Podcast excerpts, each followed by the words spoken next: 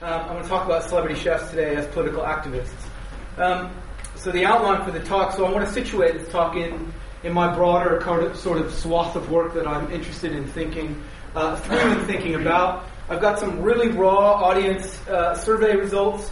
So not done a lot of analysis around this sort of stuff. Maybe you can let me know what you think of some of the responses that we've got from people. Um, and then, and then a little bit more, uh, more broad scale, um, uh, you know, macro level thinking about some of the results from the survey and my engagements with celebrity chefs and food television programs and politics, and then, and then just a bit more broadly. So some of the things that I'm thinking about in the context of chefs, media, and food and consumer activism, um, and how we might go about thinking about that based on some of the things that I've found. Although I won't go through um, all of the questions from the survey. but I'm, I'm, happy to talk through them. So, just to situate this talk a little bit, I'm, I'm, this is part of a much sort of wider set of questions for me, um, starting with how, how are kind of contemporary society and nature relationships, society and humanitarian or development relationships, society and food relationships being governed. and for me, these three relationships are being mediated and framed by the media in the form of celebrities, right? So celebrities are these these sort of well, we can think about it in a whole range of different ways, but really as kind of mediators between the audience and, and the topic and these concerns, right? So you think about um, celebrities in the environment. Here's Vanity Fair, the uh, the uh, magazine of record for Hollywood, had a series of green issues. Right, we've got Leonardo DiCaprio, who is now the official UN representative around climate change. I'm sure he'll be traipsing around Paris, all that sort of stuff. Right? So we've got all these celebrities pronouncing on, on these things. We now have celebrities talking about humanitarianism. There's George Clooney leaving the White House after speaking to President Obama. We have Bill Gates. Well, there's the halo. Sorry about that. So, right. So Bill Gates doing all these things in Africa, all sorts of different things that he does. Um, we had Pharrell who spoke uh, at uh, the UN about happiness and well-being, right? So talking about development and those sorts of things, humanitarianism. Um, and then we can even divide up Africa by celebrities now, right? So which ones go into which countries? It's really fascinating. Uh, all these, you know, resonance around neocolonialism, etc. We'll just leave it there for now. Food, obviously, right? So this is this is the Enough Food If campaign. It was a couple years based out of Hyde Park. We've got Bill Gates again turning up like a bad penny. We've got the Olympics guy. We've got Rita Ora. That her name? Yeah. Yeah. So she's on The Voice or whatever she is now, right? So they were in the front of this sort of thing. Um, we've also got, of course, Paul McCartney and Meatless Mondays. And then, I don't know if you noticed, uh, Americans pay attention to these things. Snoop Dogg Dogg, right, has given away uh, 1,500 turkeys to uh, very poor people in the United States for Thanksgiving, right? So celebrities are everywhere. And of course, we have celebrity chefs, and here they are. So this is some of early work around um, Jamie's work around uh, the school food things. He's certainly moved on from that. We've got Hugh Fearnley Whittingstall around the fish fight. Have you all seen the fish fight? Yeah. So he was there. He was concerned about um, quotas and throwing fish back that were healthy, all that sort of stuff. And he did a lot of work. That was over over three three years. He's moved it into a global global campaign now. Here's the website around the program. Um, it was massive. They got all these people to sign an online petition. There's there's Coldplay uh, even involved in this. They're involved in everything, right? Can't get rid of Coldplay. They're everywhere. Um, so so um, so there we are. So just to convince you that celebrities are really important, we've got Jamie focused on sugar and superfoods now. That's his latest campaign. Um, and if you can tell me what this guy is the face of, you and I have a project together, right? So there he is talking about all sorts of different things, but he's at the forefront of media coverage around politics and voting and the government, all those sorts of things, right? So celebrities are very much in the forefront of, uh, it, of, of politics now, I would say, and argue. So, in a sense, we've seen the kind of celebritization of environment, humanitarianism, and food. And I tend to think about celebrities as kind of tools of governance, right? The idea that they use their fame to bring awareness to causes or governance tools in the sense that they are out doing the work and putting in place programs. Um, for example, Matt Damon has water.org. That's his campaign. He thinks we should do microloans for clean water. He's out there, he's doing the work. Okay, so they're also out there doing the work. So I'm going to talk about celebrity chefs as political actors today. Celebrity chefs, I think, at this particular moment have what these two authors have called the kind of culinary capital to pronounce and the fame around food politics. I'm interested in thinking about what audiences think. We don't have a sense of that, right? We can do all sorts of analysis about framing how they go about creating sorts of discourses around food. What do people actually think? That's one of the things that, that has been missing from this work. So to me, it's a kind of a, a, way to build on the work that's come out of geography around food and biopolitics. So David Nally, Julie, and Becky Mansfield, where they have really looked at just the discourses around food and the biopolitics around that. I want to I want to look at the ways that these discourses get created and framed, the biopolitics of the framing, but also how people take them on. What do they do with them? What do they do with this sort of information around celebrity chefs and politics? So for me, what are the biopolitical implications of food media? So, for example, how are things being framed? But also, what do audiences think, and what do they do with this food media? Okay, so that's the larger uh, context around the survey. Here's some information around the food survey that I've done. It's approximately 600 people. This was an online survey. The majority of them were uh, female. I did, I did a lot of this work in conjunction with a, a student, Christine Barnes, who's published on this um, in, in Geoforum in this special issue. Um, so I think a lot of these were her friends. She went out and spoke to them to get them to do the uh, to do the survey. Majority of people were between 18 and 40, um, and you can see the educational levels there. Um, more information. We're going to do some focus groups. She's done quite a few interviews on with uh, food media types which also filters into her paper, which I'll mention in a minute, but I'm not going to talk about today. So, how are these things being constructed as programs for the chefs themselves? So some of the questions on the survey. We asked about the awareness of chefs and the programs themselves. How and where do people more generally get information about their food? So we want to test and see where did chefs fit in uh, people's sort of engagements with information about food more broadly. What were the reasons that people had for watching chefs and programs themselves? Um, what were the effects on the affects that people have then with food and with the programs and with the chefs? And then a series of questions about chefs as political actors. And given the topic of today, I'm going to focus on chefs as political actors. I know this is not about digital media, it's about television programs, but I hope some of this will resonate in terms of some of the things that you might be seeing in the context of digital media. So let's get into some of the questions and some of the raw results and data. One of the questions we asked is Do you think chefs should be doing more than teaching people how to cook? For example, should they be speaking out about the food we eat and food politics? What do you think people said? Yes, no? No. Yes. Okay, so 52% said yes, 27% maybe, 19% no. I'll come back to some of these maybes in a minute. Second question. Well, no, tied into that, we had people sort of give us more qualitative responses. So opinion in the, in the qualitative responses was divided between those who think celebrity chefs have a responsibility and their political voices are good things, those who think that they have a responsibility and this is necessary to engage with the public, and those who don't think celebrity chefs should be doing anything except cooking, if that, right? So here are some of the responses. Yes, absolutely yes. They have an in-depth knowledge of their subject, a great deal of passion about it, and sharing that passion and knowledge can educate people in a way that dry data on leaflets cannot. So the use of celebrity there is important. For other people, no, they already get too much celebrity status for not doing anything. And chefs are chefs. Anything they do is to sell books and themselves. I eat what I like.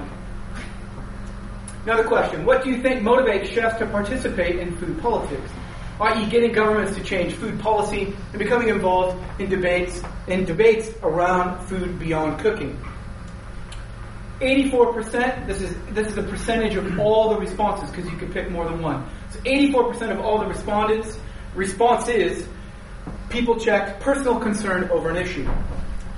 Second, 73 as a way to raise their own public profile.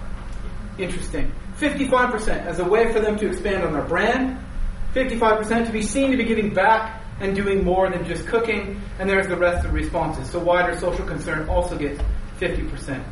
Um, and then you can see the rest of it down there. Okay. Moving on to the next one. Keep that in mind. Okay. So because I'm going to do, I'm going to make a couple statements about this in a second. Do you think they are knowledgeable or could be considered experts in food politics? What do you think the response was? Yes, no. It's maybe. yeah, that's important. This is important because I, I think this illustrates something. So 60% maybe, 21% yes, 19% no. Does a celebrity chef's expertise in cooking food lend them greater credibility in speaking out on food related issues? Please elaborate. So this is not this is sort of probing people's understanding of who is able to speak about topics, right? So often in the media you'll see, oh, Leonardo DiCaprio shouldn't be talking about the environment. What the hell does he know about it? So Christine and I were thinking, well, maybe it's slightly different with chefs because they have a skill, right? They know how to do something. They have knowledge. We want to kind of probe that, right? So is it potentially different for chefs in terms of how they're considered as experts on speaking about these things? 58% yes, 29% maybe, 12% no. So the elaboration, right? So just summarizing here, most people recognize that most chefs have above average knowledge about food, particularly around issues of cooking, quality, provenance, and sourcing. However, many people question expertise beyond that, and they are not a substitute or replacement for the expertise of nutritionists, dietitians, and scientists, which I think is quite helpful. Yes. They also recognize that expertise and credibility are highly dependent both on the chef and on the issue at hand. That is important. Hold on to that for a second. While they may be highly skilled as a chef and gain public trust and respect through their TV profile, this does not automatically render them experts in all aspects of food and food politics. Context matters. The chef matters. The topic matters terms of how people understand these things. That's important. Who do you consider to be an expert in food politics and why? Just a general question. Chefs was in there. Jamie Oliver. So we named people, right? And we wanted to name them. Jamie Oliver came first. Hugh Fearnley Whittingstall came second. They were both perceived as knowledgeable, engaging, and caring, combined with their work in cooking and more political campaigns uh, that garnered them respect, trust, and credibility from the public.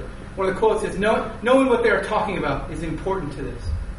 Long, and they have these long-standing campaigns. This is about the time, it was a little bit after Jamie's school dinner campaign was right in the middle of Hugh's Fish Fight. So they were very much in the media. So I think media profile at that particular moment matters. Although academics in nutrition and diet experts did figure, um, Tim Lang got mentioned by name, which is really interesting. Okay. Which characteristics do you think are important in allowing chefs to speak on food issues? Right. So what are the characteristics about certain people that allows them to speak on these topics. Interesting responses. What do you think came first? What do you think people put? What characteristics are important in allowing chefs to speak about a topic? Huh? Passion? Appeal. Appeal? You're, you're very close. Genuine interest or concern in the issue. 49% knowledgeable about food, health, and cooking. Expertise. And then these things follow off. I love this. 7% skilled as a cook.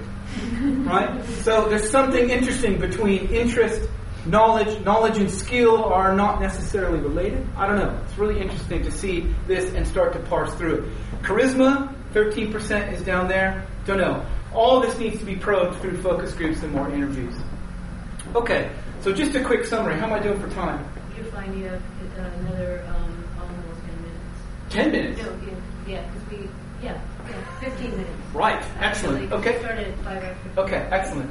So, just to give you a quick summary, some of the things I'm thinking that are coming out of this.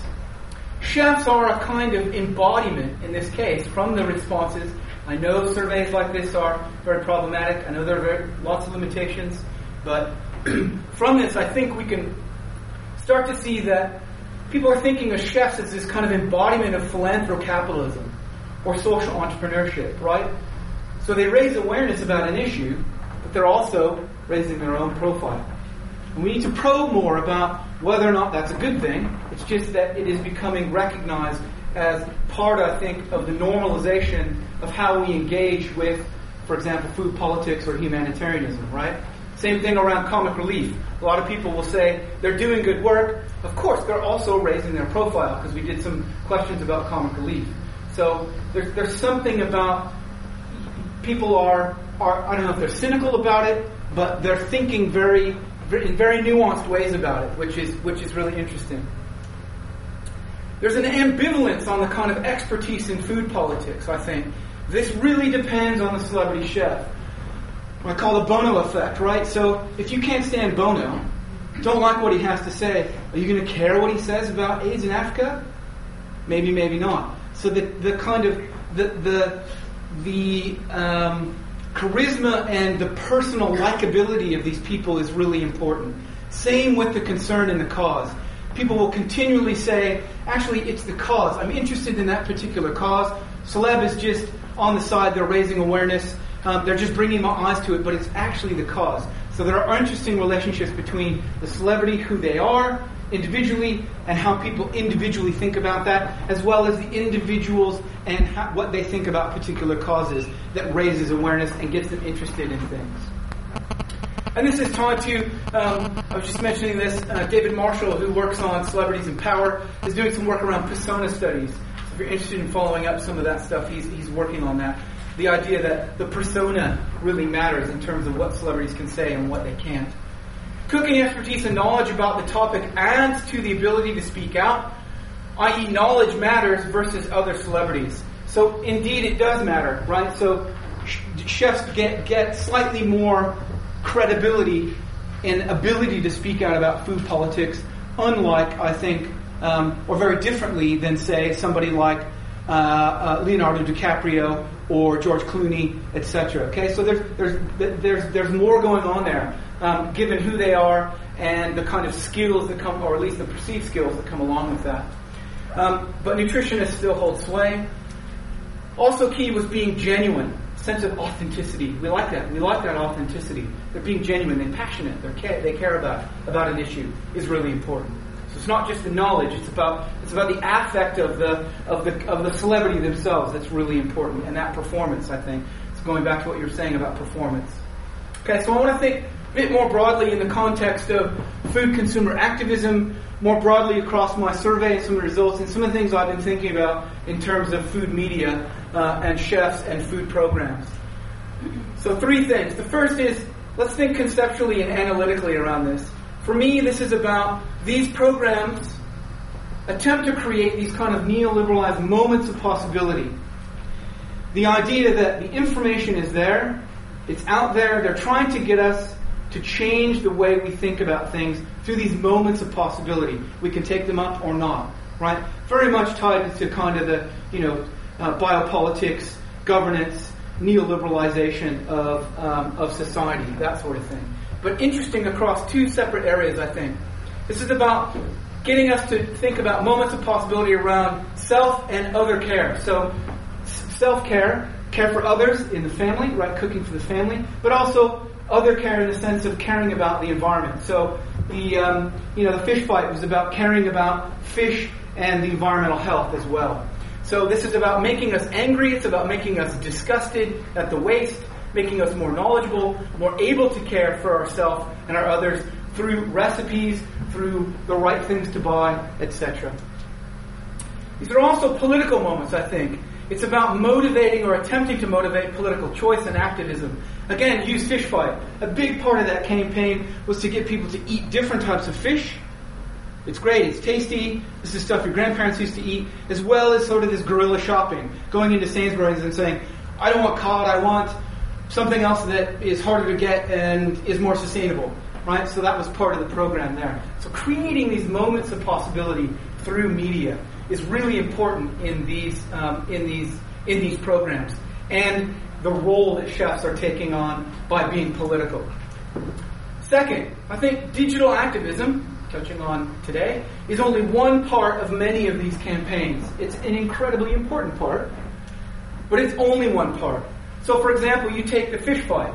It's what I call this kind of these socio-technological, to be jargony, landscapes of care that cross and engage many different forms and formats of media ecology. So it's not just one particular platform. So Hugh's Fish was on TV.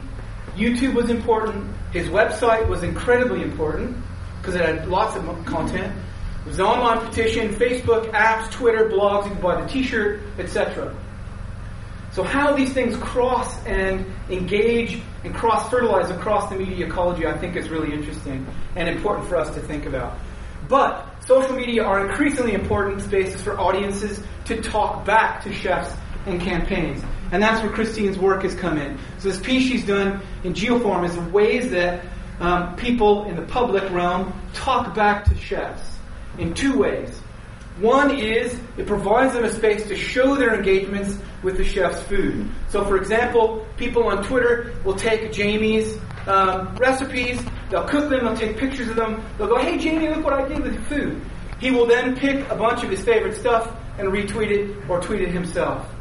So they're able he's able to show, ah, look at all these people engaging with my stuff. Secondly, it provides space for people to speak back when chefs kind of go off script. So I don't know if you remember this, but Jamie made some particularly disparaging comments about poor people choosing large televisions and eating chips and cheese out of styrofoam containers um, and, and not choosing to eat healthy food. Well, he got loads of backlash from that um, not just from Jack Monroe, who's the resident poverty uh, blogger on The Guardian, but on Twitter as well. So it allows people this space to talk back, and then his campaign will make changes and do things, come out, make apologies, etc. So they're able to respond back and forth to the public and to the audience in interesting ways. And then third, Chef's impact seems to be ambiguous at best. I'm going to dive back into my survey to show you why. And think about this in the context of digital media is, is for you guys, but I think is really interesting as well. One of the questions we ask people, where do most regularly look for information about food, i.e. what and how to eat? What do you think people put? What's number one? Internet, no? No? Parents. Parents, friends and family is number one. Food labels is next. Internet, so there we are. Chefs, eh, maybe not so much. Okay, down to 29. Right? So, so these, these forms of communication are sort of in parallel or connected up to all these other social networks that we have. Where do people get information about what to eat? And I think you could think more broadly in terms of the politics around food as well. What kind of politics should I have? Well, friends are really important to impact those things, not just social media. So how these work together is really important. The kind of media ecology as a person that we engage with is important.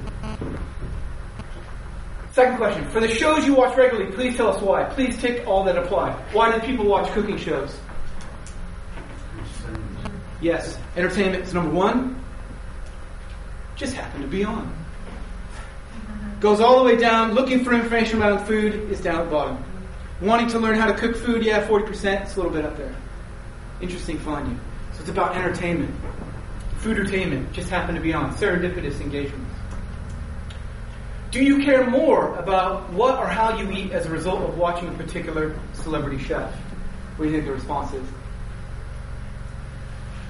Yes. No. I keep getting them. I. But I think this is this is really interesting, and I think what this says is that people are already interested in food, and then they come to watch the shows. So it's important how we how we constructed this question. People are already interested in it and come to watch it. They already care about food. So what does that say about food activism as well? Is it bringing in new people, or is it people who are already interested in food and food politics?